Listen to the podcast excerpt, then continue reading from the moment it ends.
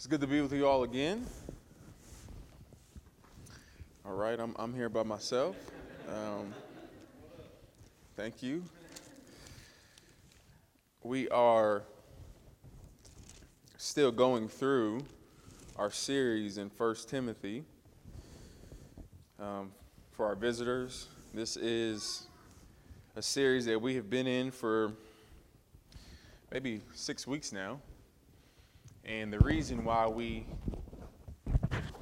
are going through First Timothy is to give our church um, some context about its leaders and how, I'm sorry, and how its leaders ought to operate in their own life and, and how they ought to operate and lead the church.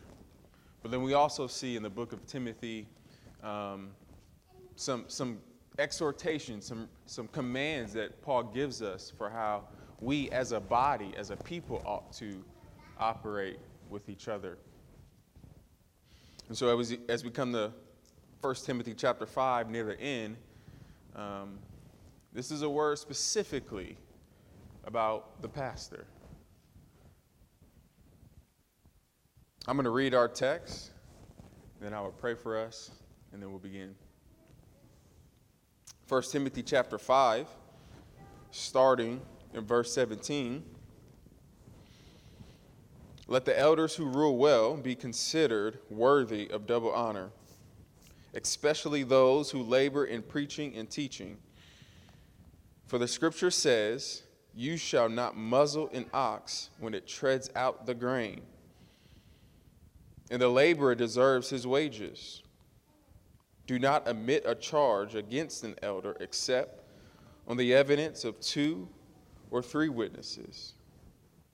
As for those who persist in sin, rebuke them in the presence of all, so that the rest may stand in fear. In the presence of God and of Christ Jesus and of the elect angels, I charge you to keep these rules without prejudging, doing nothing from partiality. Do not be hasty in the laying on of hands, nor take part in the sins of others keep yourself pure. No longer drinking only water, but use a little wine for the sake of your stomach and your frequent ailments. The sins of some people are conspicuous, going before them to judgment, but the sins of others appear later. So also good works are conspicuous, and even those that are not cannot remain hidden. The word of the Lord. I want to tag this text the two faced pastor. The two faced pastor. Let's pray. Our Heavenly Father, we thank you for your goodness and mercy. We just ask now for your spirit to stir the hearts of your people.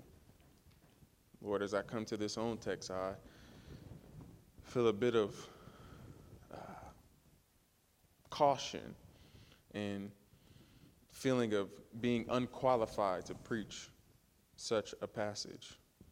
So I'm asking for special grace in this moment that you would give me preaching power, that you would help me to speak the truth and nothing but the truth. To that end, we pray. Amen.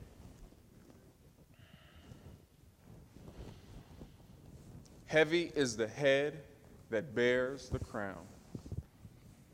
That is often the emotional and mental refrain of potentates, kings, presidents, CEOs, or any other type of leader.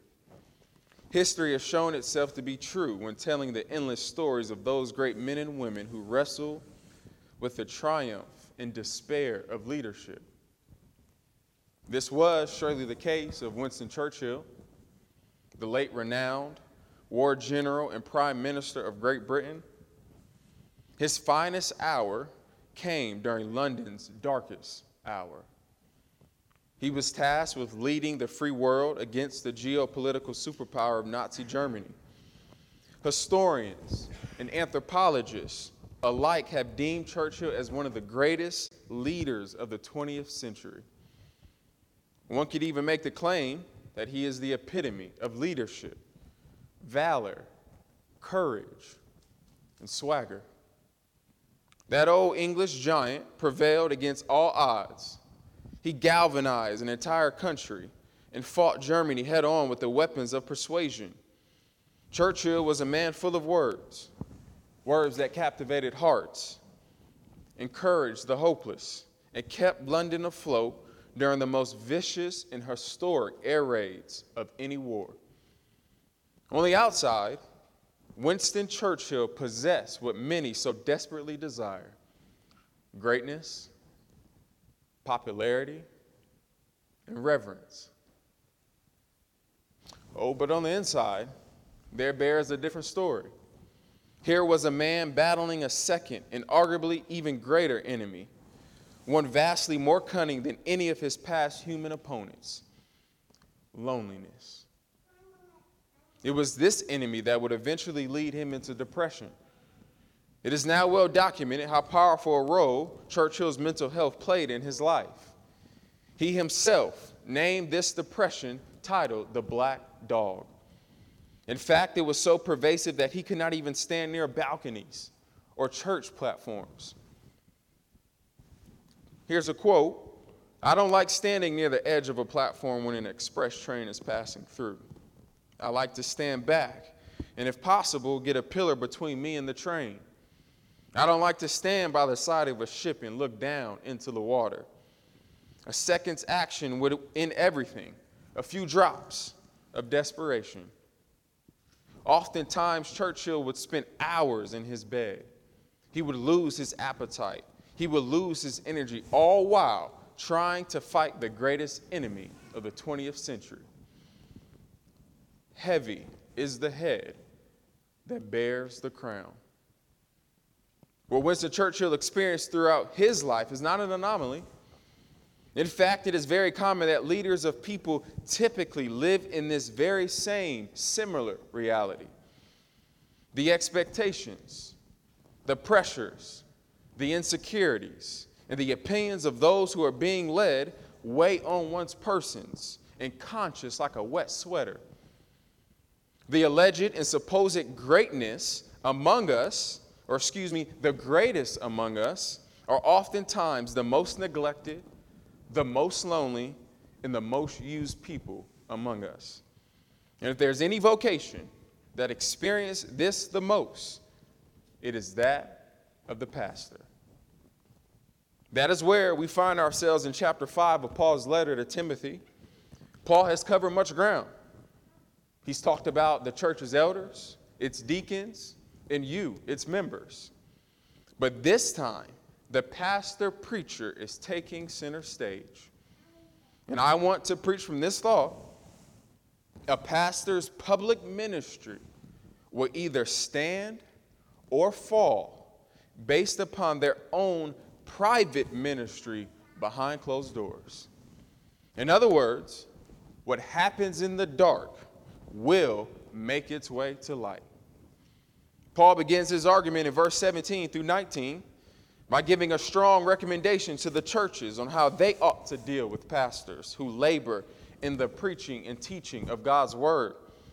Paul writes, Consider them worthy of double honor, especially those who labor in preaching and teaching. You shall not muzzle an ox when it treads out the grain.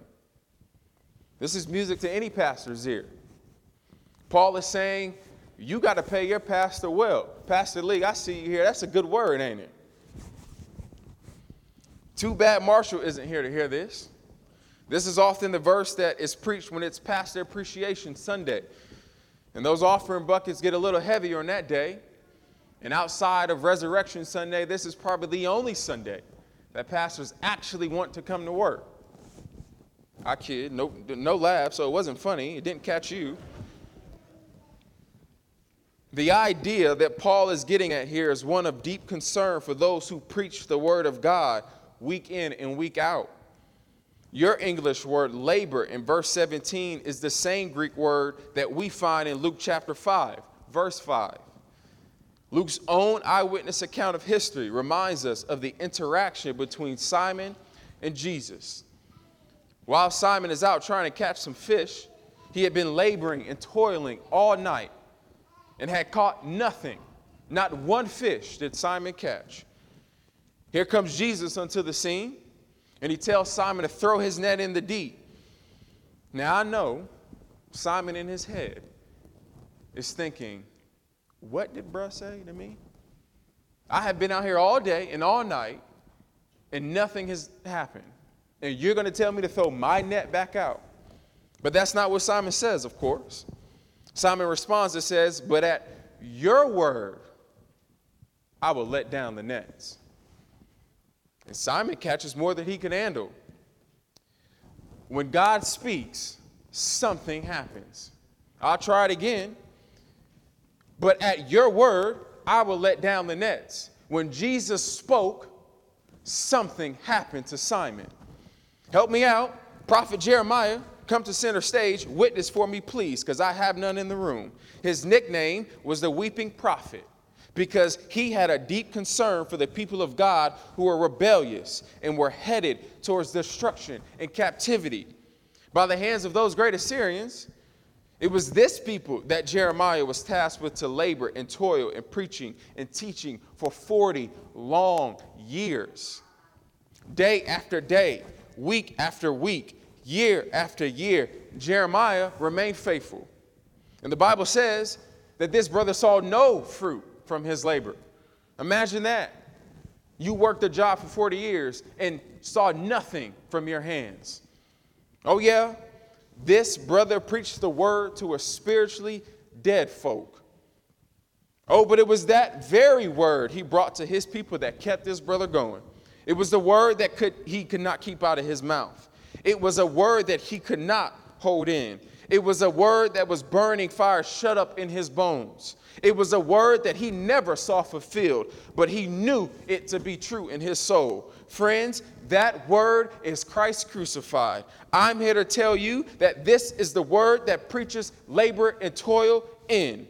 This is the message we herald, nothing less and nothing more. Jesus is the word God has put in my mouth, and that's all I know to say.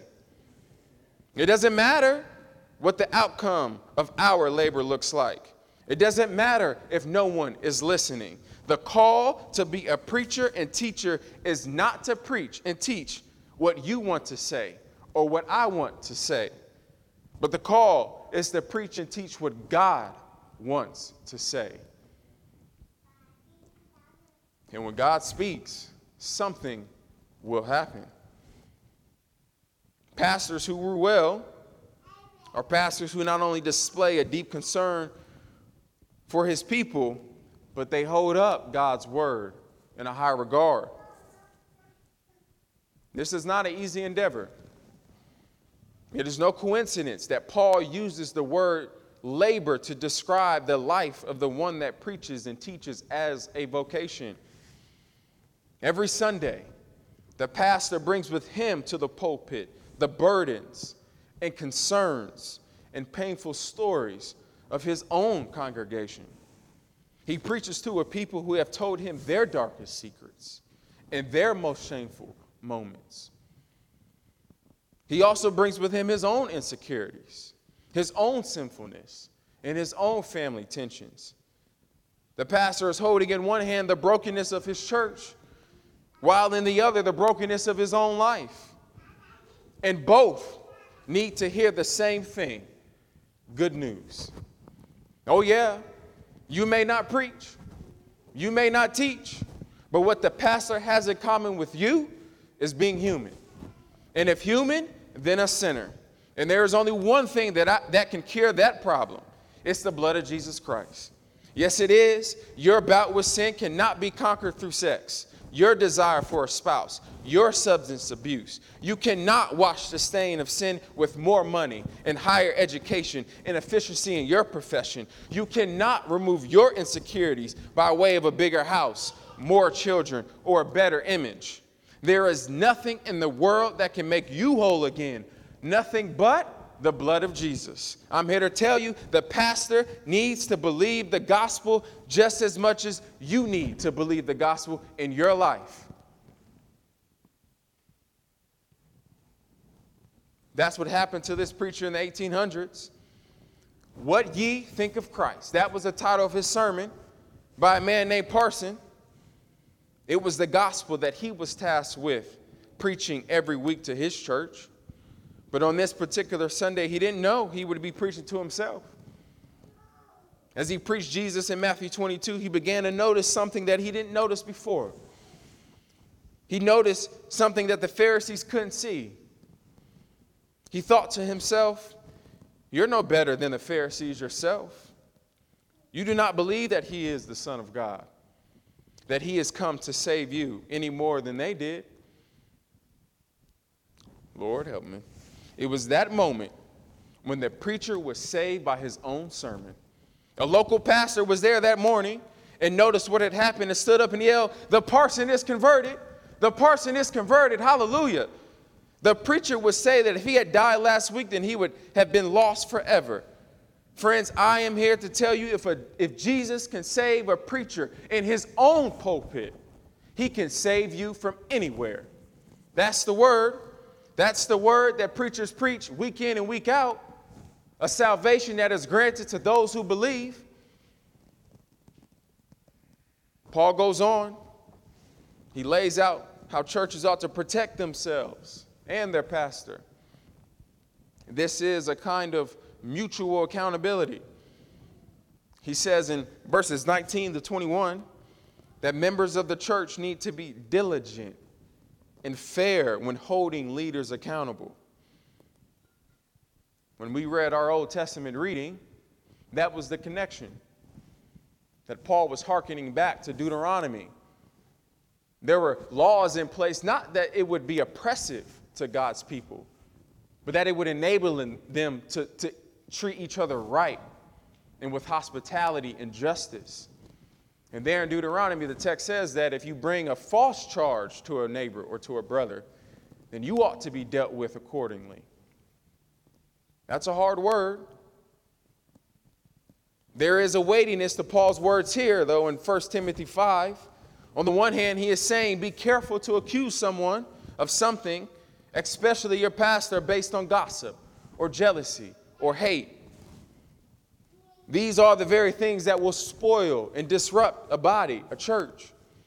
Gossip and slander create division, they create cliques and hostility amongst the family of God. And I believe what Paul is getting at here is that when a community is operating according to the gospel, then how you deal with each other's sin, including your pastor, ought to be a, from a place of empathy and grace and justice. How we treat people matter, and how we treat our pastor matters. In other words, when folk mess up, that doesn't mean you get to throw them away. But it does mean you need to be a people who isn't afraid of getting your hands dirty in the messiness of life and be willing to help each other grow in their walk with God. I think we tend to forget, myself included, while we were yet still sinners, Christ died for us. I'm so glad Jesus didn't throw me away, but he had me there on that cross. In this place, we build one another up, not tear down. We encourage one another, not shame each other. We edify one another, not humiliate them. What a pastor needs from his church is a people committed to the ethics of Jesus, not the ethics of this world. See, the world cannot offer you grace, it will not show you mercy. It is not full of justice. In the world, it's three strikes and you're out. But in the kingdom, oh, but in the kingdom, there is always grace. In the kingdom, you will find mercy. In the kingdom, there is justice. In the kingdom, there is a king who bears a crown that is heavy, but it's heavy from your mistakes and my mistakes, heavy from your blunders and my blunders, heavy from your sin and my sin. And this king is the only one who has ever worn his crown perfectly. This king takes your imperfections so you wouldn't have to be perfect. This king fights for you when you ain't got no fight left. King Jesus is his name, and he is the one we will all have to answer to. And rest assured, he surely will be right. Yes, the pastor is responsible for his people, but you, the people, are responsible for him too. Paul wants to for us to consider the question not what can I not what can my pastor do for me, but what can I do for him? What a timely fashion it is to be thinking about our own pastor in a very crucial time in his life and his for his family. When the church is rightly holding each other accountable, it will know how to rightly hold their pastor accountable. Verse 20 teaches us that when pastors display unrepentant hearts, then it is the church's responsibility to correct him for the sake of the purity of the church. You've seen this episode before. The church across town covers up an abuse scandal or a marital affair or an addiction from their pastor. Rumors run rampant. Folks start picking sides. The church splits and church hurt scars families and kids. Now, folk walk away from the church in its entirety because they can't believe in a God who has followers that act like that. And in the age of social media and the internet, stories like this have become normalized. Boy, am I preaching to myself. The unbeliever and the skeptic almost expect this of those who call themselves Christian. And it is stories like this which hurt the witness of the local church. Friends, this calls for hard and difficult things, things that make my own stomach hurt as I think about the implications of God's word. Sometimes the best form of discipleship for a community is when the pastor is honest about his sin and repents publicly. I know sometimes that's not what we want to hear, but this is what God tells us. I think this demonstrates to you and to the world when a pastor does this that churches and pastors do not have it all together. And when the pastor is the chief repenter among his people, you begin to operate the same way. Church is messy. Yes, it is.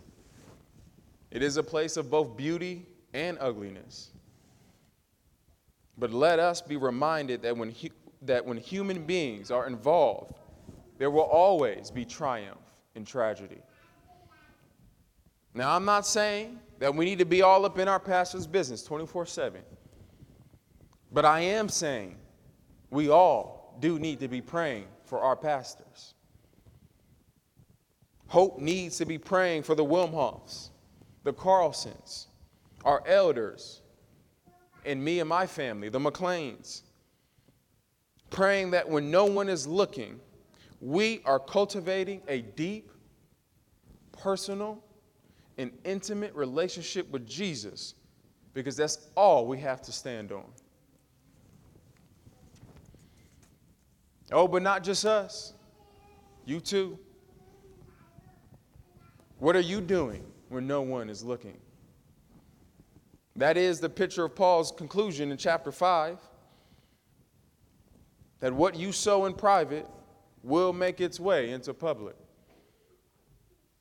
And friends, this text is clear to me that whether you are a pastor or a member or a visitor, life is not meant for you to bear it alone. Jesus is calling you and I to live in the light, especially when darkness is around. The word is a lamp unto our feet, a light unto our path. Seek Jesus, church. Seek Jesus. Let's pray.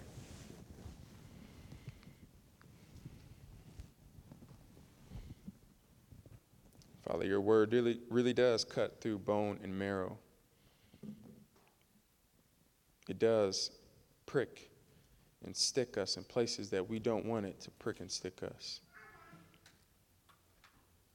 But what is true of it is that you have promised to walk with us in the ups and the downs. Lord, I pray that we would do just that. That we would rely on your power and not ours. And that you would comfort us and correct us and affirm us when we need it. Would your word fall on fresh soil? Amen.